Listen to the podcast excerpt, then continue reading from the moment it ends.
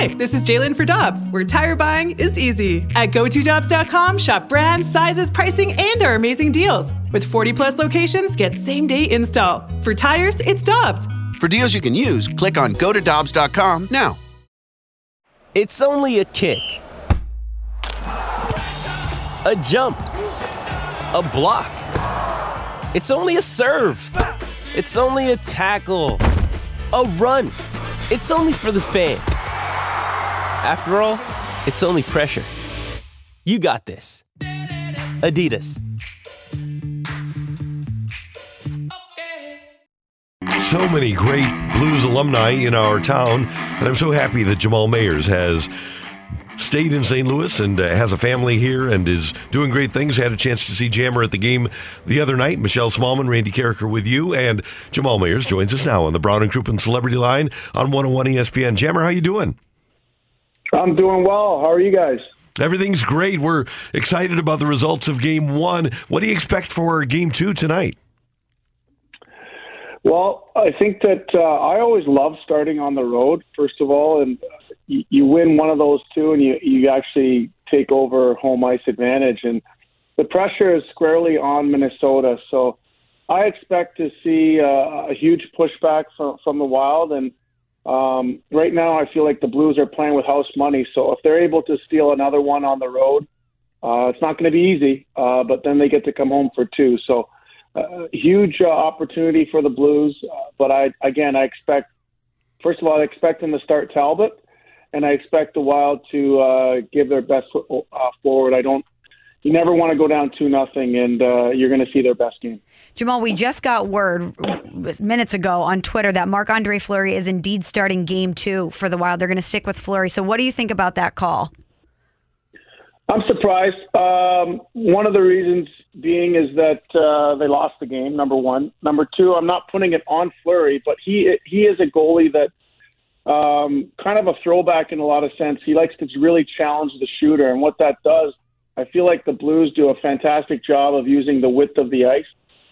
So although a lot of those opportunities were on rebounds, he over challenges in a lot of instances, and it kind of feeds into how the Blues create offense and their ability to use the width of the ice, whether it's uh, five on five or on the power play. Uh, I think it's great. The Blues should be happy. They've uh, shown that they can beat Fleury. Uh, they've shown they can have success against him. Um, and again, I think David Perron said it very well that uh, getting the first goal on the road was huge because they were allowed to play on their toes, and, and it was the Wild that had to press. Jamal Mayers with us on 101 ESPN. And you mentioned David Perron's name. Are there certain guys who just have a goalie's number? Because it sure seems like David has Fleury's number.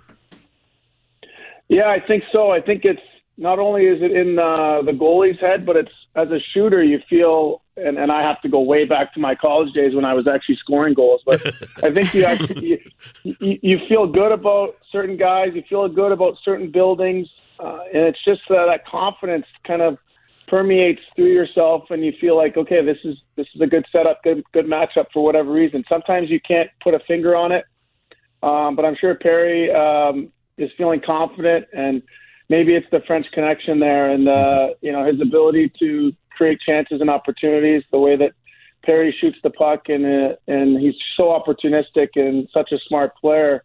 Um, he's really it's kind of odd that a guy would have such offensive numbers late in his career, but I think that a few reasons the the game and the rules have trended in his favor because he's such a skilled player and he he uses the the width of the ice so well and, and complements his line mates and, and they read off each other so well that they're able to kind of know where each other are all over the ice.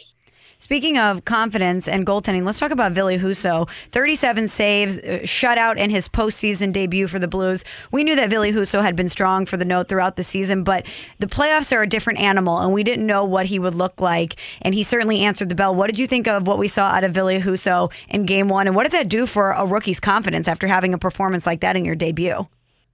Yeah, great point by you. Uh, it's massive for his confidence, and it's I'll be honest with you, the veterans on that team, I can assure you, when they were out to dinner and, and many the night before the game, that was one of the question marks. You know, how is Billy going to handle the playoffs? How's this going to be? And they, obviously thought and believed in him, and but you never know, right? It's a different animal, as you mentioned, playing in the playoffs, and for him to have the performance that he had, not just getting the shutout, which was you know a cherry on top, but it's it's the fact that for me he looked calm. He wasn't over over challenging. He was c- controlling his rebounds. When there were scrums and chaos in front of him, he skated away from it. He seemed cool, calm, and collected and composed. And that confidence that he showed in himself permeates throughout the entire lineup. Guys noticed it on the bench. And right away, he sent a message to his team and also to the Wild that he's not going to buckle under the pressure, that he's going to enjoy this opportunity and take full advantage of it. Jamal Mayers with us on 101 ESPN. A couple more things, Jammer. Number one, as we know, the Blues in 2019, when they won the Cup, they came at the opposition in waves with four lines. Would you expect that? And Craig Berube said yesterday he wasn't totally thrilled with the offensive possession time. Would you expect that this team will do the same thing at some point during the playoffs where they'll just come at the opposition in waves, line after line after line? I don't. I think this team's built differently. I think, as evidence of how they perform throughout the season, they are a three line team. That's nothing against their fourth line. Um, they have, you know, how often do you have line, nine guys in the top nine all have over 20 goals?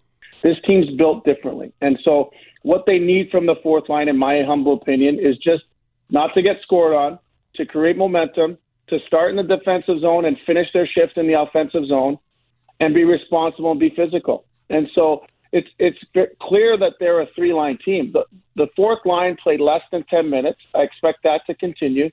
And the same thing with the pairings on the on the back end. They're really four deep. They play. They lean heavily on Leddy. They lean heavy on on Parayko. Uh, they've got Faulk that's playing over twenty, and and and obviously those those four guys are playing the bulk of the minutes. And and you look at Bortuzzo, who played well, and Mikkola, they each played just over 10 minutes. So they, they clearly lean heavily on their top end.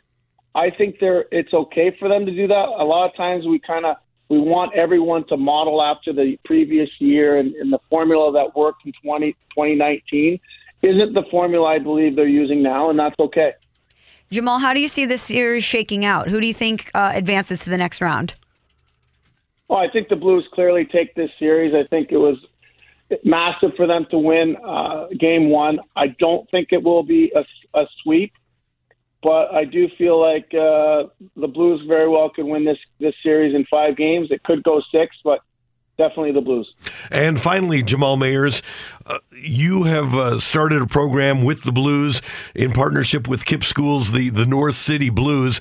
And hockey is always trying to get more people under the umbrella. Can you tell us uh, exactly what you're doing and how that's going? Yeah, it's it's been going well under the the leadership, obviously, and guidance from Chris Zimmerman and and and the ownership group and and Randy Gersh's group in the community. I think uh, what I love about this program is that they the Blues have been intentional about going out into the community, engaging with uh, you know KIPP schools and parents and and churches and things of that nature to get a sense for what they would like the program to look like.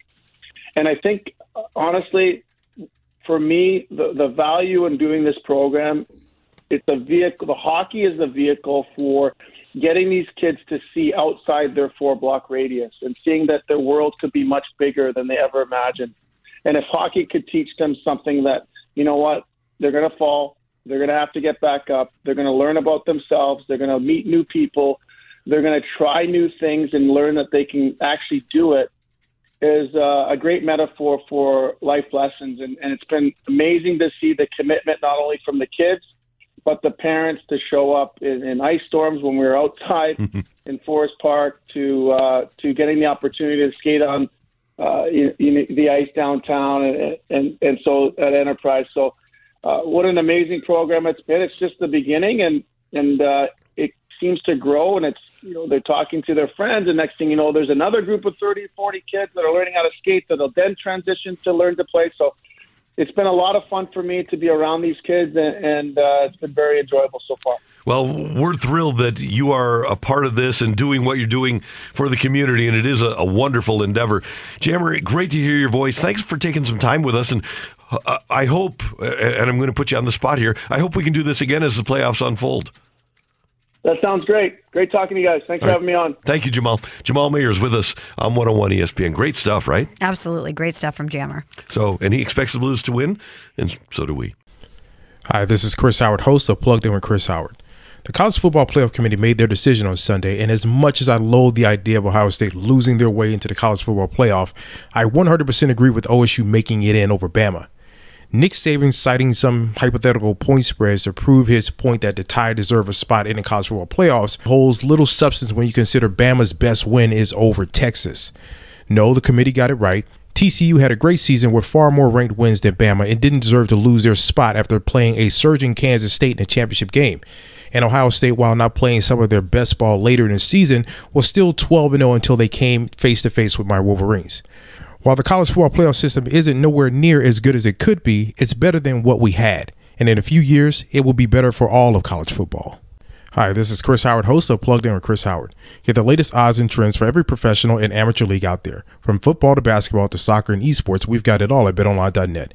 And if you love sports podcasts, you can find those at BetOnline as well. And don't forget BetOnline for the NHL, MMA, boxing, and golf.